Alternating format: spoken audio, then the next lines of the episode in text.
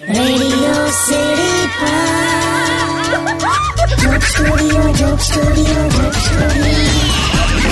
નમસ્કાર welcome back Radio City joke સ્ટુડિયોમાં આપનું સ્વાગત છે.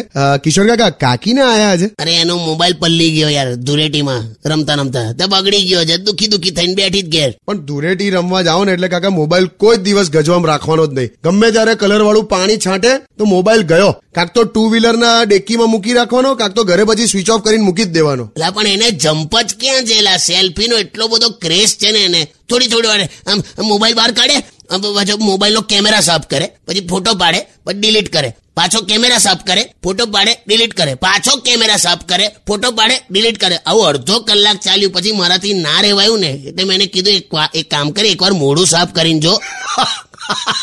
અકળાઈ ગઈ મારા પર, બોલ. ચટાપટા, પચરંગી કલર વાળા બધા ગ્રુપમાં પાછા ફોટા પડાવેલા. પણ, અને આવું જ અત્યારે તને કહું ને, કોઈ પણ સ્ત્રી સજી ધજીને, નવો ડ્રેસ પહેરીને, પાર્ટીમાં જતી હોય ને, એટલે સમજી જ લેવાનું કે હમણાં થોડીક જ વારમાં વોટ્સએપનો ડીપી ચેન્જ થવાનો.